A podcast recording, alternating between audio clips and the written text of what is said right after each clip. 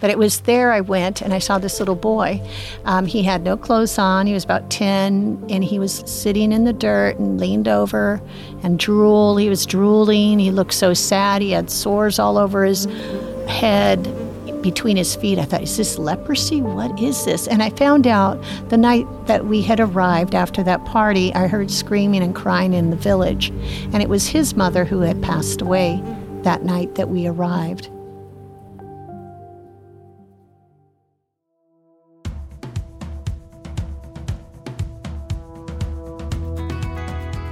Hi, my name is Jordan Lyerly, and I am from Marietta, Georgia, and I am a Christian school teacher and disciple maker.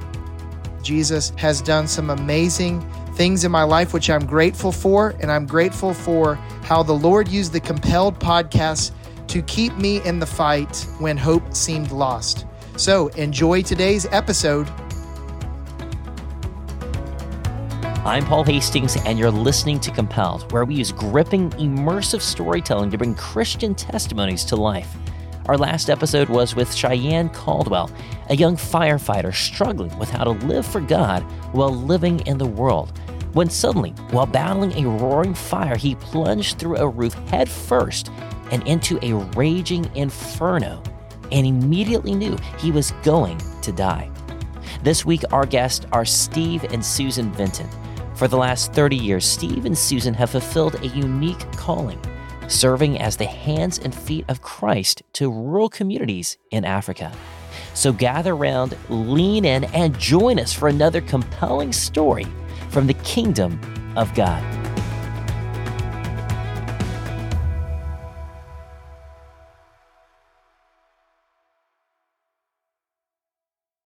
Several months ago, I came into contact with Steve and Susan, and I was immediately intrigued by what they do. They live in Africa year round, but thankfully, they had an upcoming trip to Texas. And about a month ago, we sat down together at a mutual friend's house. Now, before we dive into the story, let me give you the setting for where much of it takes place. And in case it's helpful, you can even pull up a map of Africa on your phone. You'll hear two countries mentioned. The first is Congo, which used to be called Zaire, but eventually was renamed to the Democratic Republic of the Congo. It's right in the center of Africa, below the Saharan Desert, and it's the third largest country on the continent. The second country is Tanzania, which is due east of Congo and borders the Indian Ocean. It's also home to Mount Kilimanjaro and the Serengeti Wildlife Preserve. About a third of the country is Muslim, a quarter is Roman Catholic, another quarter is Protestant, and the rest is made up of animists or other religions. Both countries are full of natural resources and potential, but unfortunately, both are very poor. About a 100 years ago, in the 1920s, Steve's grandparents left America and moved to Congo as part of a wave of missionaries who felt called to take the gospel to people who had not yet heard it. They raised four children in the village where they lived in eastern Congo, and those four kids, including Steve's father, eventually immigrated back to the United States, but the parents stayed behind in Congo. Eventually, Steve was born here in the States in 1960. He grew up in a Christian home, committed his life to the Lord when he was a teenager, and for the most part, lived a pretty normal American life. But that began to change in the summer of 1976.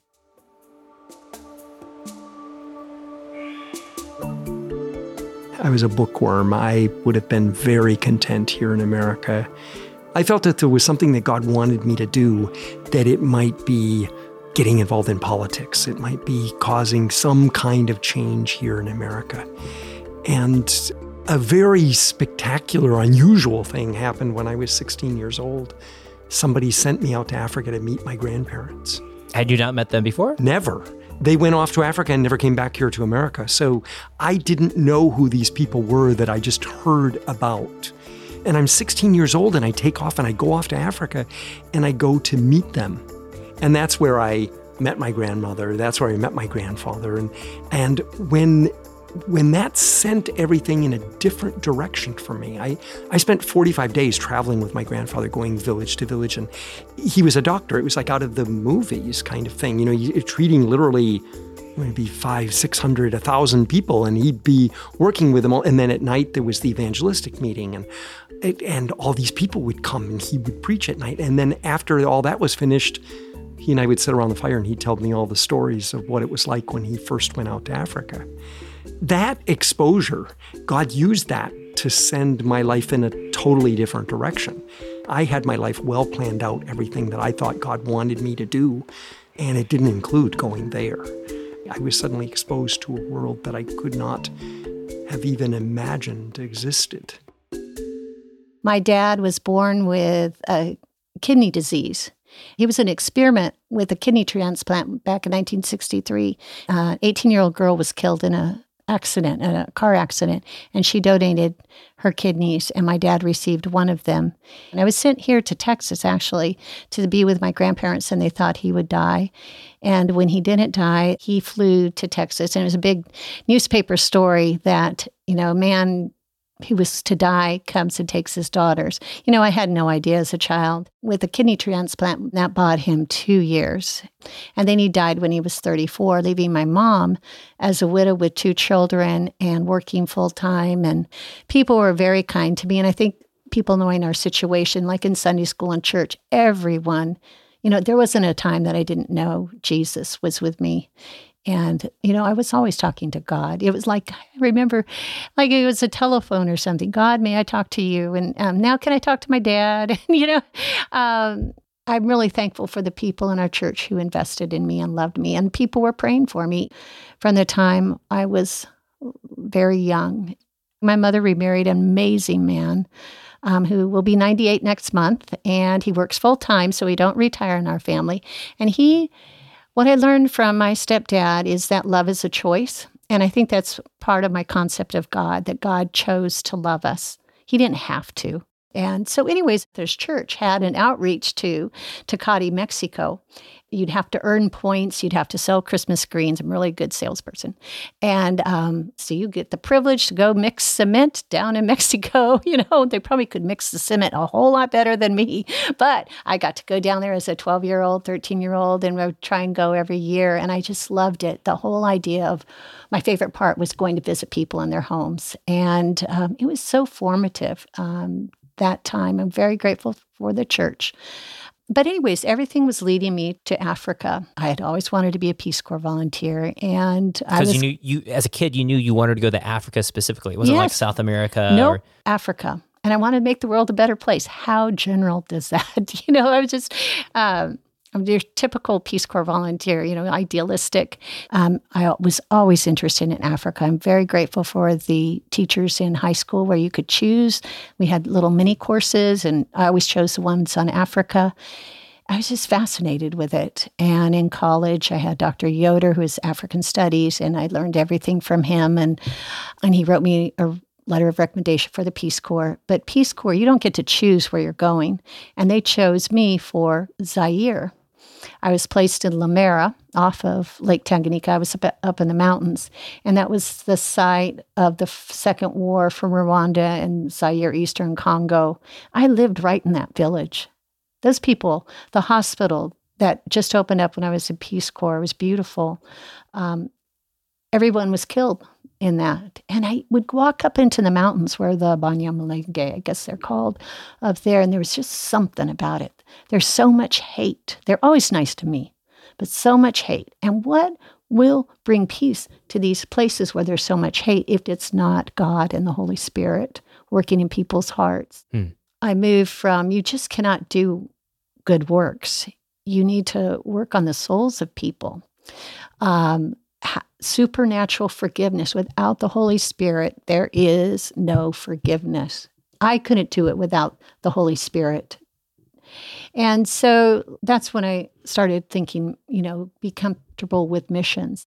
Peace Corps was really tough, but I grew, and it was such great preparation for the future.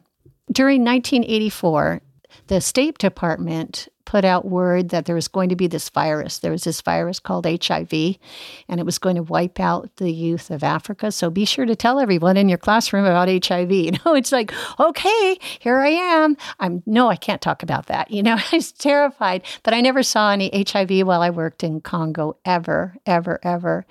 And um, but I prayed at that time in 1984. It sounded so bad. It's like, Lord, Please let me be part of the solution to this terrible problem that's going to come up, that's going to wipe out people.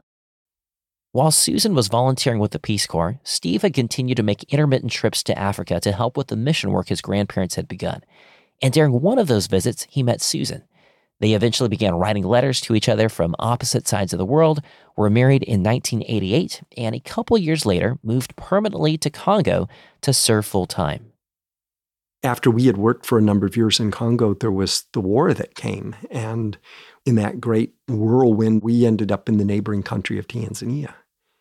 And when we showed up there, it was like being in a, in a new Africa, a different, a completely different from where we had been. Where we were, there were all these schools, primary schools, secondary schools. Show up in Tanzania, the wonderful people who took us in during the war. But they're kids. We couldn't start a medical clinic. Nobody had gone beyond the seventh grade. There wasn't anybody to be a nurse to work with us. I mean, they were good people, but their kids, their kids couldn't get beyond learning to read and write. And it wasn't that they weren't smart. It wasn't that they didn't want an education. There simply were no schools. It was a poor country. There, there were primary schools. Well, that for me, I mean, I, I, we're living with these people. They've taken us in. They're kind to my wife. They're wonderful to my kids and I look it over at their kids and and there's no future in this. It was an eye-opening moment for the Vintons. Unlike in America, where virtually every child has the opportunity to complete their schooling all the way to the 12th grade, in Tanzania, most children only receive an education through the 7th grade in their local villages. Secondary schools, meaning 8th through 12th grade, only existed in the largest cities. That meant when children in villages finished the seventh grade, they took a national exam, and only the top scorers were chosen to go to the city to finalize their education, where perhaps they might even have the opportunity to go to college someday. All the other children would stay behind in their home villages with few options other than to live as subsistence farmers for the rest of their lives. And unlike in America, where the difference between completing high school and eventually getting a good job that can provide for a family isn't as pronounced, in rural Tanzania, that education gap can be the difference between breaking out of a cycle of generational poverty or not.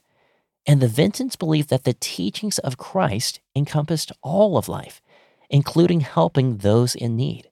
They couldn't simply stand by for me, I was helping the kids out with a little bit of math, and they took the national exams. Four days of tests. They take the national exams, and then we waited for the results to come out. Who would get chosen to go to the eighth grade? Not who would get chosen to go to college or who would get to work on a math. Who would get to go to the eighth grade? Out of the village where we were, they chose two kids that year. Some villages, they chose one. In some villages, they didn't choose anyone. And and they were the country was doing the best it could. They'd send these kids away, they go to boarding school. They'd be sent far away to be far away from their families to get the chance to go to school. Well, you know, I looked at that. You know, I said, this is not right.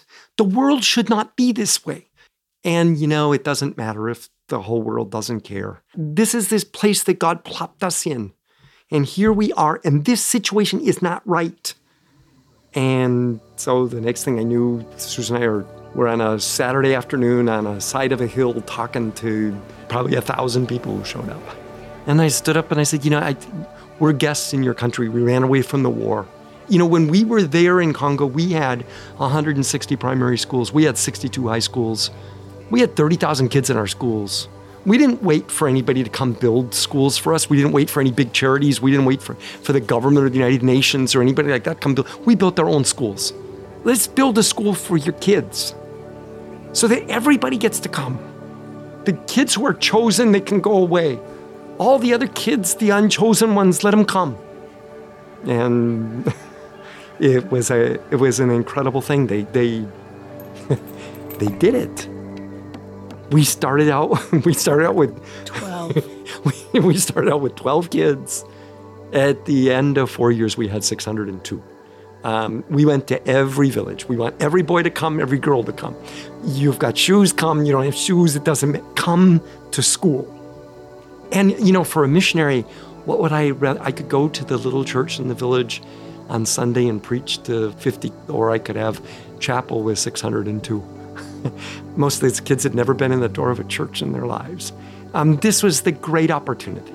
That was uh, it was wonderful. It was I felt, and it didn't matter if it didn't matter if the rest of the world didn't care about this. Those kids mattered. And we had the opportunity and we could do it. And we worked with their parents. We built those classrooms. We got them up. We were always building, always more classrooms because there were more kids coming. After four years, the school was thriving and self sustaining. Hundreds of children were now being educated and being exposed to the gospel, both explicitly and implicitly. But now, the war in Congo that had originally driven the Vintons away had finally ended, and they were preparing to move back. When out of the blue, they were visited by two of the very first graduates from their village school, and they had a question. We were there at the house, and Godfrey and Emmanuel came, and he came to see us there at the house that day, and he said, um, word has gone all, all over the village that you guys are leaving. And we understand. The war the war's over and you guys can go home. Home meaning Congo. Yeah, that was our home. And you know, I mean that's what we had told everyone in the village. We ran away from the war. We're here in your village and we worked with them to build the school and you know, here is now where we are. And we lived with him for it was four, Four years. years. You know, but he came and he said, We want you to know that you didn't waste your time. Because we have this great idea we're going to start this organization. It's going to be called Village Schools Tanzania. And what we're going to do is we're going to go to villages just like you came to our village here, and we're going to work with people. And we're going to build schools that are going to be just like this school. It's going to be a school where everybody gets to come. It'll be the school for all the unchosen people. And I said, So we know you have to go, but but we want to say thank you and we want you to know that we're going to do this. Um, and if you would stay with us and do it with us, it would be even better. And, and so, Just dropping that one like on top of you, like, oh, by the but but you know, the truth is is that the the dream of what they wanted to do. It was so compelling and so and you know here they had they got an education but they wanted other people to also get it and you know we we could have gone back to congo but you know it's like looked at it and it there were all those churches already there were all those schools already there were there was all we would go and we would add to something that was already thriving and going. And here was an opportunity to go to villages where kids weren't getting any chance to go to school. And by going there and telling people that we cared enough about them to work with them so their kids would get to go to school, we'd have wonderful opportunities to share the gospel with them. We'd have wonderful opportunities to be involved in their lives. How do you go to a village I, I- mean, seriously, how do you go to, the, to a village and share the gospel with people? Uh, look at my sign. Your God is false, mine's true. Can I spend the night and tomorrow I'll preach to you? I, I mean, you know, I mean, it's not, it, it- it's like people think this is so easy. I mean, how are we going to take the gospel to places where people haven't heard? Well, what I found was that I can go to any village and I can tell people that I care about their kids and that I think their kids should get a chance to go to school just like kids everywhere. Not just kids in cities, but kids in villages also have the right to go to school. Ah, you can get 500 people come. And then when you tell them you really care about their kids, you know, I have two sons. The fact is, is when our kids are going, if you like my kids, I like you. If you don't like my kids, I don't like you. I mean, you know, this this is natural. This is human. Well, what we discovered is we can go anywhere. Steve and Susan felt that God's hand was leading them to embrace this new venture. They wouldn't be the leaders of this organization. No, that would be Godfrey and Emanuele, the two young men who had graduated from their little village school. Steve had learned from his grandfather's half century on the continent that the only way any endeavor would survive, whether it was a church, school, or medical clinic, was if it was run from day one by people from that community. Rather, Steve and Susan would serve as strategic advisors, giving counsel and expertise where they could. And initially, they thought that they would be focused on sharing and living out the gospel only through education. but they soon found out that they were wrong. More on that after the break. Summer is here, and so is the chance to take a breather from school. And there's a decent chance that the subject your student is most excited to take a break from is math. But it doesn't have to be that way, especially if you're using CTC Math. Their focus is helping your student learn at the pace that's best for them. Every lesson is fully online with interactive questions and clear explanations. And their video tutorials take difficult concepts and break them down into digestible ideas. But here's the crazy part they have a 12 month money back guarantee. That's right, you can use CTC Math for an entire year. And if you don't like it, or it didn't work out for you, or if you're just unethical, which as a compelled listener, I hope you're not, then you just shoot them an email and tell them that you'd like your money back, and they'll gladly refund your entire purchase, no questions asked. There is literally no risk for an entire year. You can't beat that because their heart is to serve your family. That's why they sponsor Compelled, so that we can continue creating stories that will bless and encourage your family. And they want to do the same for your students' math needs. So, whether summer is a time for your student to catch up, keep up, or move ahead, CTC Math is there. Learn more at ctcmath.com. Again, that's ctcmath.com. You love Christian testimonies. Otherwise, you wouldn't be listening to Compelled.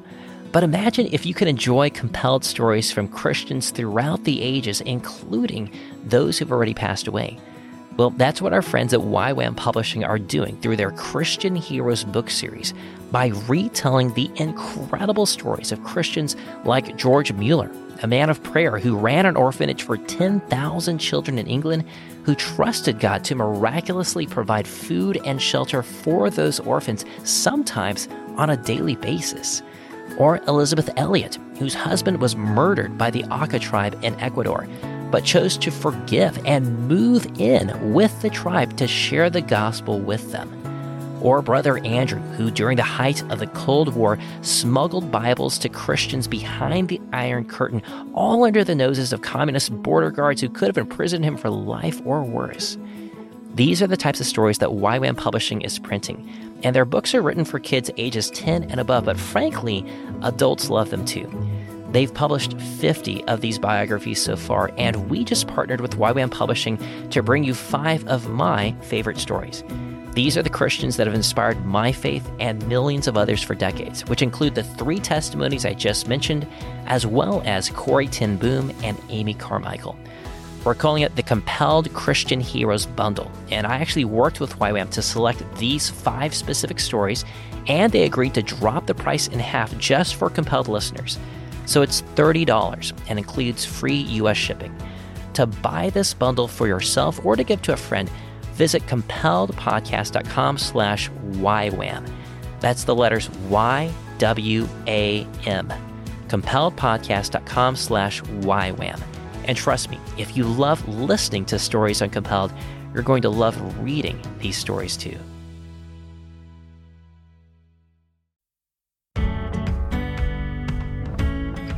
Welcome back to Compelled. Steve and Susan Vinton had agreed to remain in Tanzania and help advise two of their former students with a vision to build gospel advancing secondary schools all across the country for the unchosen children who had not been selected by government schools.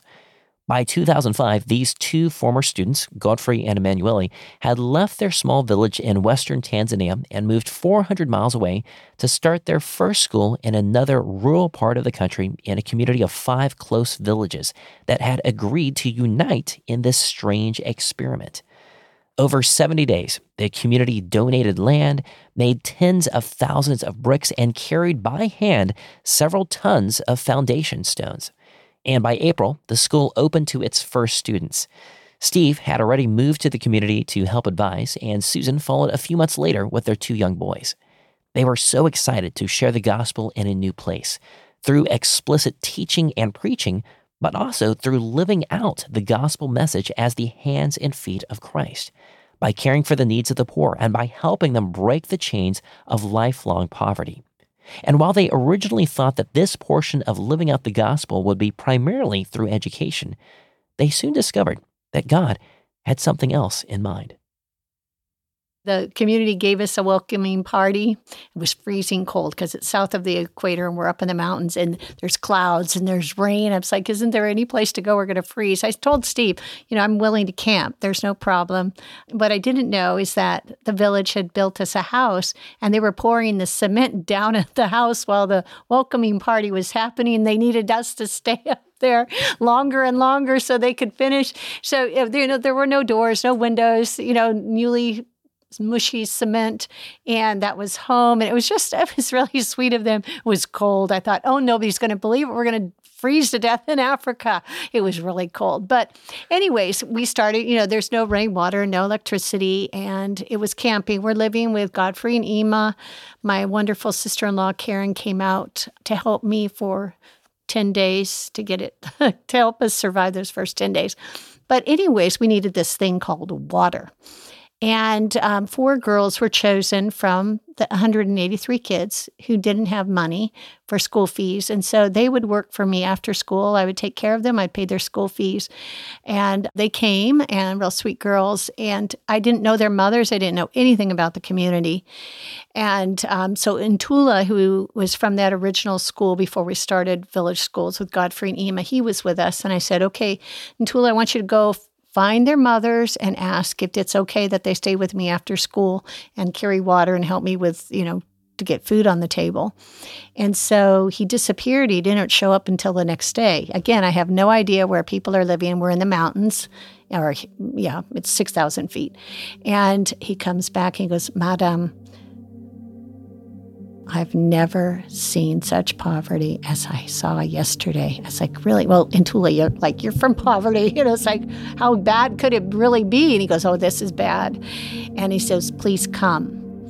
And we went to Elisa's house, and it was down the mountain, up the mountain, down the mountain, up the mountain. And as we're getting closer to the house, I see this mud hut that had fallen down. Um, it was halfway up, halfway down and we uh, under the thatch and i walk in there and there's a mother laying on the ground and a four-year-old laying on the ground and there's blood all over the ground. They had been coughing up blood.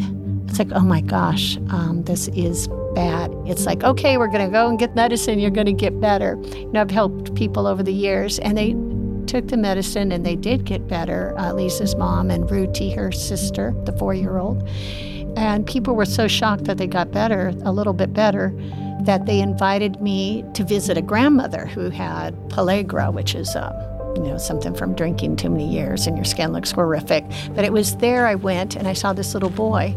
He had no clothes on. He was about 10 and he was sitting in the dirt and leaned over and drool. He was drooling. He looked so sad. He had sores all over his head between his feet. I thought, is this leprosy? What is this? And I found out the night that we had arrived after that party, I heard screaming and crying in the village. And it was his mother who had passed away that night that we arrived. And I said, you know, like what happened? Everybody said, oh, malaria, oh, typhoid. You know, those were the two go to diseases in our village. So when somebody died, it's like, really? You know, I'm going to have to watch out about the water and malaria. There can't be malaria up here. We're at 6,000 feet. There are no malaria carrying mosquitoes at this area. And so, anyways, I looked at this little boy. We gave him an orange and he started to eat it. I said, you know, we're going to come back. We're going to make this kid where you're going to learn to walk, you're going to learn to talk, we're going to clean up those sores, you're going to, you're going to, we're going to fix this. And um, his name was Hezroni. And he responded to the love, he responded to the medicine. I learned um, his family was really the first family that welcomed me into the home, you know, the, or into the community. Hezroni's dad, and he had a sister Ajala and the little sister Tuma, Tumaini anyways, you know, Hezroni got better. He responded to all the love and he smiled and we fed him every day. We brought him food and people saw that Hezroni was getting better. And so they brought, started bringing me other children. As Susan began caring for children in their community, the school was already thriving and the word was spreading far and wide, partly because what that community of five villages had done was unprecedented it was both exciting and exhilarating and incredible. I mean, you have you have all of these people who come out um, carrying water, making bricks. I mean, it's it, it's not it's a lot of work. I mean, to make a brick, to carry stones. I mean, foundation stones are heavy. To carry a stone, put it on your head, carry it, walk with it a kilometer, two kilometers, and then dump it down and then walk and go get another. I mean, this is hard, incredible labor. They got six classrooms up. We started out with 183 students. It was wonderful. And the thing that was great about it was that if we had had a bunch of people from America who had come and built the school, there'd probably still only be one school. But instead, it was like people at this other village. They were, oh, Sawala is what, uh, maybe 20, 20 kilometers. 20 kilometers away. Uh, they they came and they saw that those people had built their school, and it was like, well, we can build our school too. So they went and worked with them to build the second school. The third school, it was a kid from the village. it was the kid from the village who came to our village there to visit his sister who was married to the director of the primary school. And when he came, you know, he's like, wow, you guys have a secondary school. How did this happen? And she said, Oh, well, I mean, everybody came out. We made bricks. We hauled stones. The school is up. We got 183 students. He went back to the village. He went, it was 250 kilometers away. He went back there, told everybody. The next thing we knew, there were five old men who came. We've been sent by the village. I mean, what is it that, what do we have to do so we can get a school too? And I mean, we went there, held a big town meeting, and it was the same thing. Pick out a good piece of land, a good piece of land for your kids. Haul all the stones, get all the sand, make all the bricks. The water, you just have to have a plan for it. We'll need that to make the mortar every day. But you come up with that, and we believe God will provide the money for the metal roofing and the cement, and we'll get the school up. After the physical school building was constructed, the Vintons would recruit teachers by traveling to universities in the cities and visiting with Christian student groups. There, they'd make the case to upcoming graduates to come and spend at least a year teaching in the rural villages. Their wages would be paid by the parents of the children, which meant it would be much less than what they could earn in the city with their newly minted college degrees. But this unique moment to cultivate gospel advancing relationships with children and their parents far outweighed any momentary loss. As the opportunities to bring schools to more villages began to increase, so did the number of sick children from their local community that were being brought to Susan for help. But something wasn't adding up all of their symptoms were different. And I've learned over the years how you take care of sick children in Africa. It's, you know, a dewormer, you fix whatever, you know, sores, clean them up, give them food, milk, avocados, peanuts, and they'll get better. Well, all these kids got better and then they got sick again. It's like, what's going on here? You know, by this time I have worked in Africa over 20 years. I know, I know some things. It's what's going on? What's going on? So, like, I had about 12 kids at the time, and I was invited to uh, an old woman's house. It's some twins, her twin grandchildren were dumped on her doorstep at age one, and one was failure to thrive. And so I was going to go see him. I went and saw him. But in that house, that little hut, there was a little boy in the corner and he was what I learned later is stage four muscle wasting. And he had like burns on his trunk. And I was like, forget, you know, the failure to thrive kid, we'll, we'll, deal with that later. But it's like, what happened to that child? What? And he said, well, his parents are dead. He's living in an orphan led home. He's always been sick.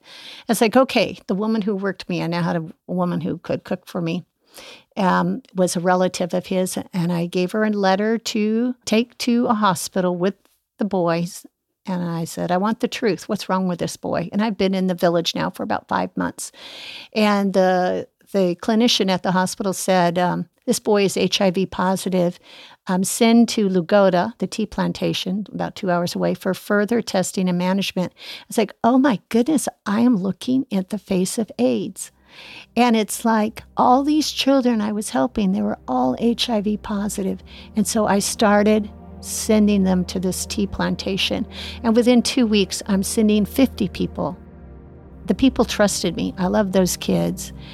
I got them out there, but first started with children, then the widows, then, um, you know, stupid young men, young women who got into trouble, and then the men who perpetuated this problem. what we learned later is about 35% of our adult population is um, HIV positive in our area because of the tea fields and the lumber industry.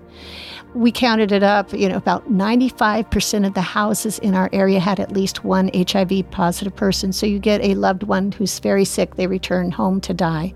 And they're being cared for by their family, but they have no gloves.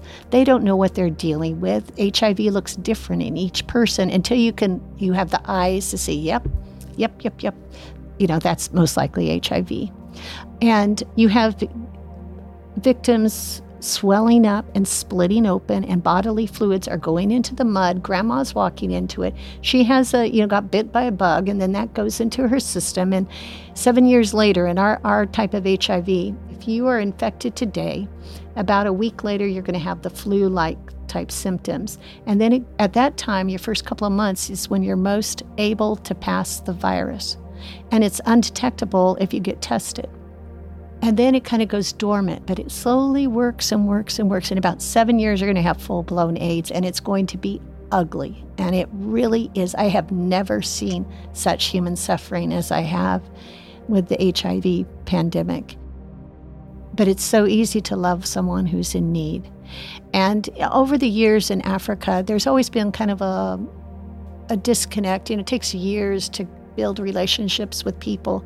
But it's here it was accelerated. It's like here's a person who is dying and they want to live. They want to live to raise their children. And I am a mother and I want them to live to raise their children. And we connected at this different level. When someone is dying and they'll look at me, and I always focused on their eyes because they were really hurting. I mean, very, very sick. And HIV is not pretty. You don't die serenely. It's awful. I'd look in their eyes, you know, and just they would look at me and ask me, What must I do to be saved? I was like, I can't believe it. it's like Billy Graham moment, you know, like, and you know, you know, my, my strong point isn't linguistics, but I was able to talk to them in their language about the hope I had in my own heart.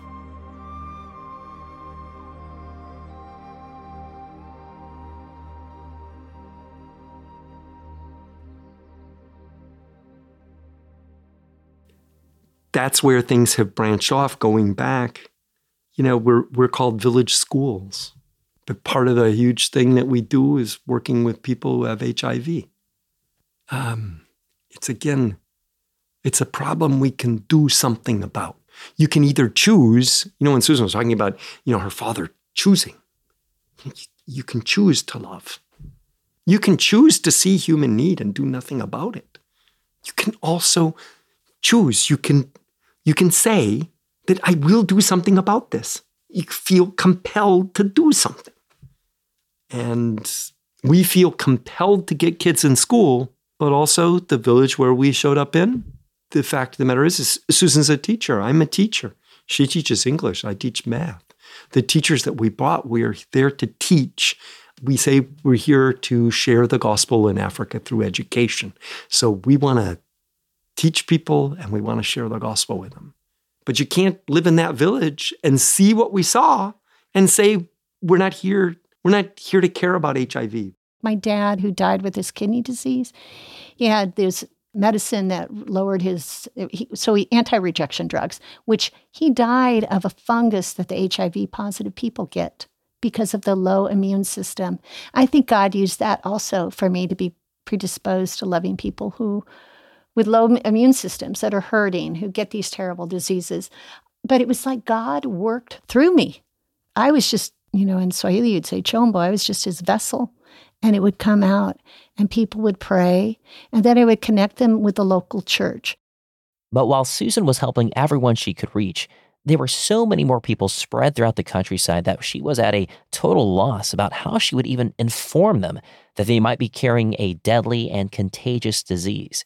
But as it turned out, the perfect solution had just been assembled, which we'll hear more about right after the break. If you like to stay up to date with current events, then you'll especially appreciate another podcast I enjoy called The World and Everything in It. It's a daily news program about 30 minutes long, delivered every weekday morning by Christian journalists from around the world. And they aren't just rehashing the current headlines, they're actually doing investigative, boots on the ground journalism while providing biblical cultural analysis. I started listening to their show about five years ago when we first launched Compelled. And since then, they've become one of my go to sources for understanding current events from a biblical perspective. But they pull no punches. In fact, they tell the facts just as they are, even when it requires sharing uncomfortable truths. Maybe that's why they're one of Apple Podcast's top 100 news programs. Join me and thousands of other Christians from around the world who listen to The World and Everything in It. Just search for The World and Everything in It in your podcast app or visit WNG.org.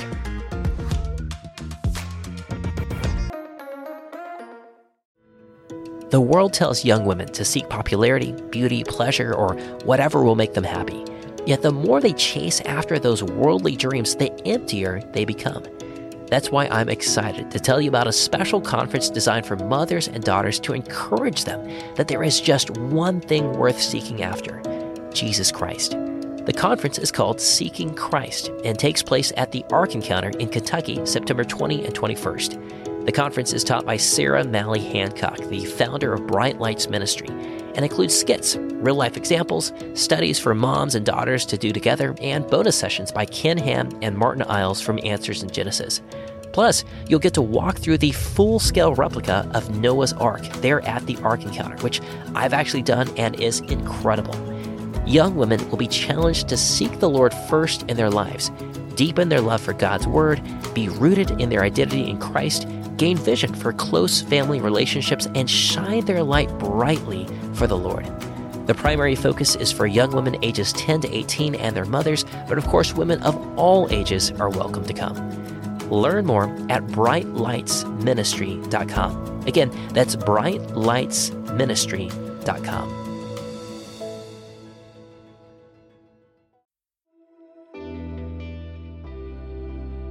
Welcome back to Compelled. Susan knew that there was a massive HIV AIDS pandemic going on right underneath everyone's noses. The problem was the local Tanzanian population had never even heard of HIV or AIDS. They just knew that a lot of people were getting sick and then dying a few years later. But the symptoms might look radically different from one person to the next. Susan could help victims seek treatment, but she was struggling to get the word out.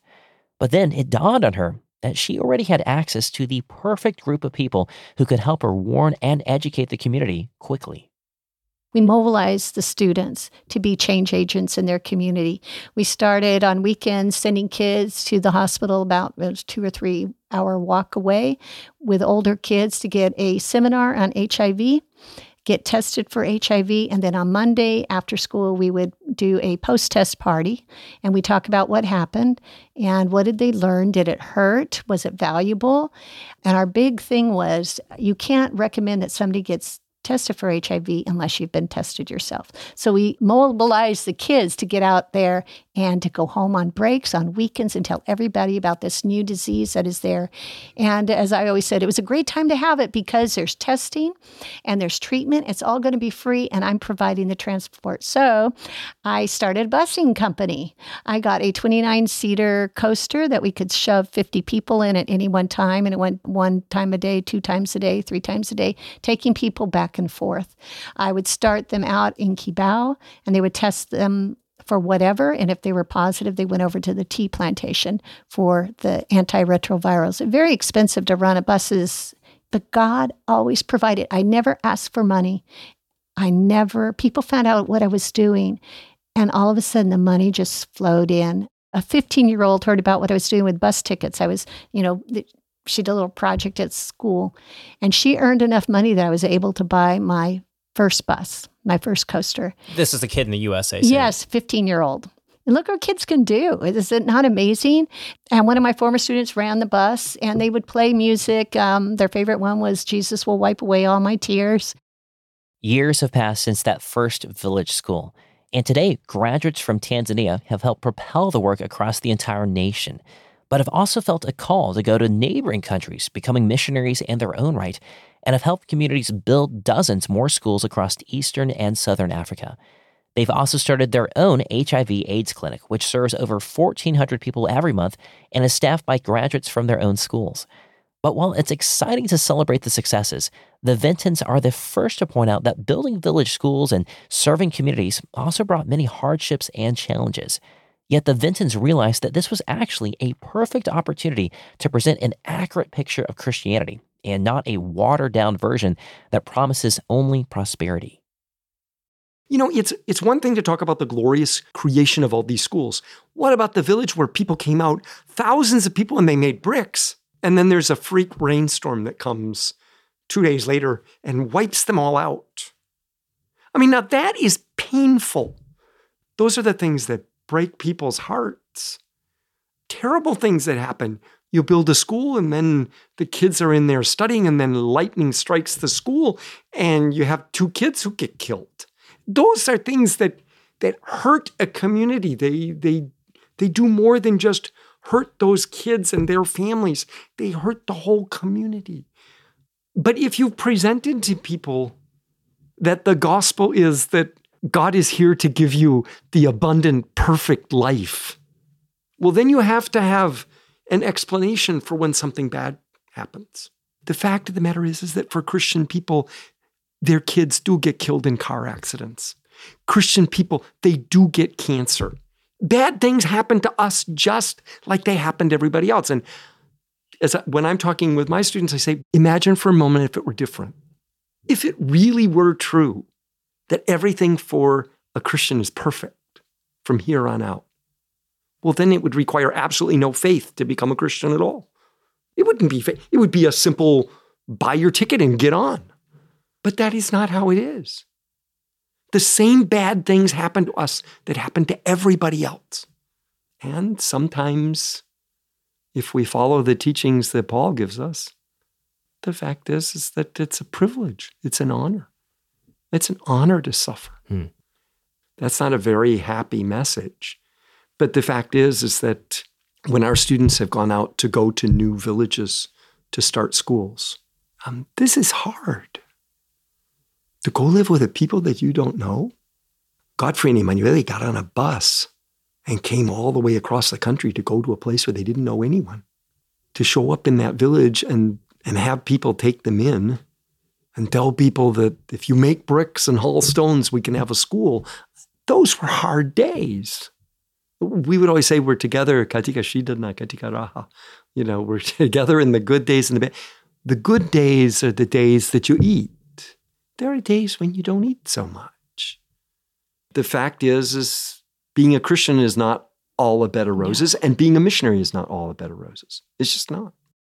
Today, the Vintons are on a mission to not only continue bringing the gospel to more remote villages in Africa, but also to exhort Christians everywhere to take greater ownership in following the commands of Christ to care for the needy and the poor. And it's only after studying that I've come to understand the church never thought this before. This is a peculiar error in the American church at a certain period of time in which we abdicated our responsibility. We said that government would take care of the poor. And the, the government would do Social Security, the government would do welfare, the, the government would do everything for the sick, the government would take care of the orphans. You know, but we, we are left with a bad thing. We gave away our birthright. James says very clearly the religion that's pleasing to God is the one that takes care of the widows and the orphans. We don't have any widows and orphans to take care of because we told the government to do it. But I go back to clearly, I mean, my grandfather, the way, you know, it's, it's, so clear. Wherever the gospel does, wherever the gospel goes, it impacts all of life. And the fact is, is I have to care about the poor. I'm a Christian. I cannot, I cannot say it's someone else's problem. As our conversation came to a close, I asked Steve if villages ever push back on having an explicitly Christian school built in their community and openly sharing the gospel with their children. They won't say, We don't want you to do this. I mean, because I've been in the meetings. They won't say, We don't want you to do this. What they will say is, Why do you have to do this? Why can't you just teach? I can't have teachers come and only tell part of what they know. And, and then I turn over in the village and I say, Look, here's Godfrey. You saw him drive the car. Godfrey, who taught you how to drive a car? You did, say, Yes. How dare I come to his village and I eat food in his village and then I don't teach him how to drive a car when I know how to drive a car? And Emanuele, who taught you about God? You did. Yes. How dare I come to his village and eat his mother's food and then I don't tell him what I know? So I, I put it in a way that people can understand. I mean, I realize that we can use, uh, you know, proselytizing. You could say it's sharing our lives. You know, this isn't a theoretical thing. These are people we care about. We care about their kids going to school. We care about them having good health. We care about eternity. They're my friends. I want them to be in heaven with me. I'm going to share. In the end, though, I don't know why some villages don't have us come. There's a village right now, the village of Maduma. I, I, don't know exactly, it was six or eight years ago. They called us and we went to their village. We told them, we did all the questions, the everything. They didn't build the school. Um, this year, they sent a delegation to come and see Godfrey, and they said, You know, we just made a mistake. We see what's happened in the other villages that built schools. Our kids are going nowhere. Everybody else, they're going off the university. They're getting jobs. They're doctors. They're doing everything. And their villages are all making, and we're just stuck where we were. Can we just be forgiven? Can we get a second chance? And, you know, I mean, what a great you know, if you ever want an object lesson to talk about God, I mean, you know, God is the God, our God's the God of second chances. You know, um, you know what? they're to have a school.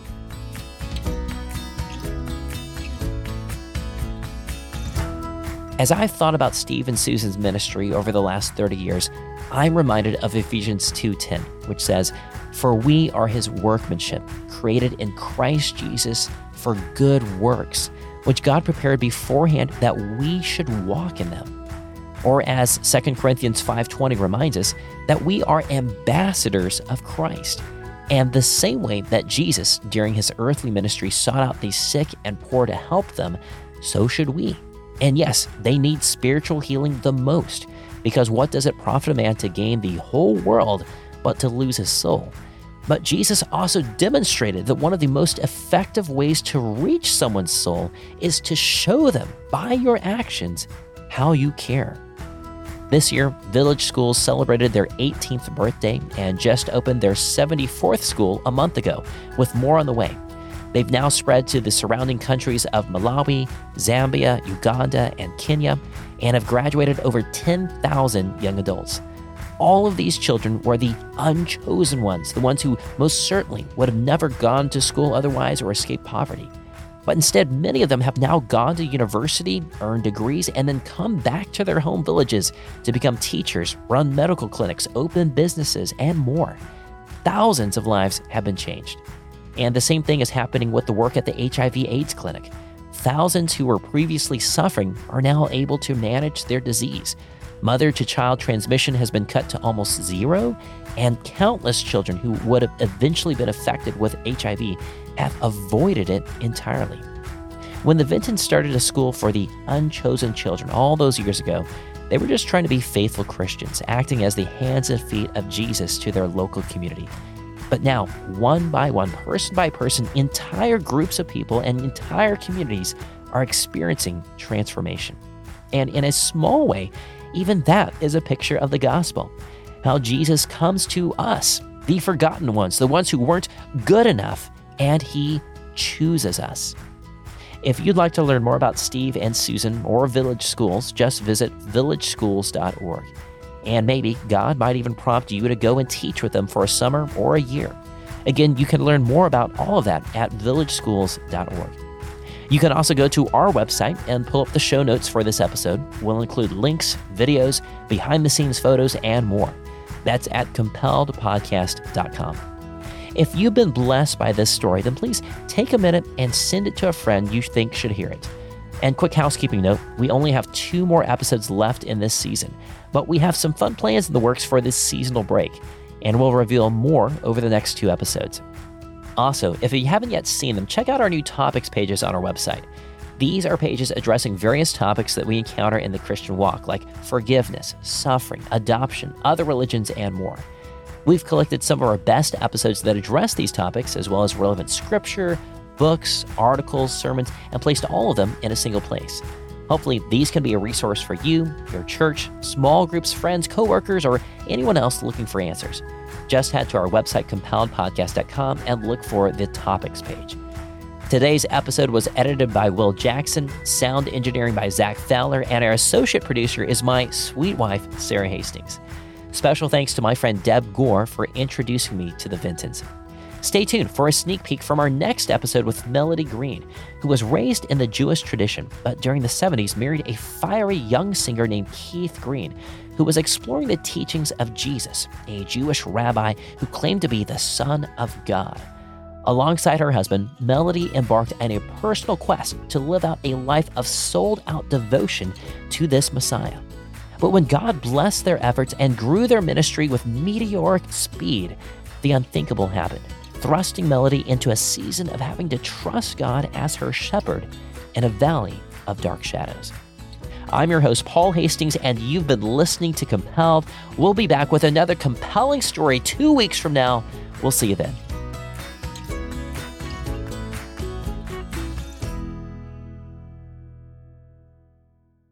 By the time I was walking out of the woods, the fire department guys were just coming in. I was getting lifted out and they were just coming in over the fence. And they looked at me, and I'm sure I just looked a big mess. And they said, Oh, good, they're survivors. They thought I was the survivor. That's what they said to me. Oh, good, they're survivors. And I said, Nope, nobody survived. One last thing before I go if you'd like to meet up this year in 2024, I will actually be on the road for a few events, either speaking or exhibiting at some conferences. I am still nailing down all the details, but already I know that I'll be at the Texas Homeschool Convention in Fort Worth from April 18th through 20th, the other Texas Homeschool Convention in Houston from May 30th through June 1st, the Home Educators Association of Virginia Convention in Richmond from June 6th through 8th. And there's also the chance that I might be at some other events in Louisville, Kentucky and Nashville, Tennessee later in the year, but we haven't finalized those details yet. If you live near any of those locations, then I'd love to meet you. You can also see our latest up-to-date calendar of events at our website, compelledpodcast.com slash events. And I hope to see you there.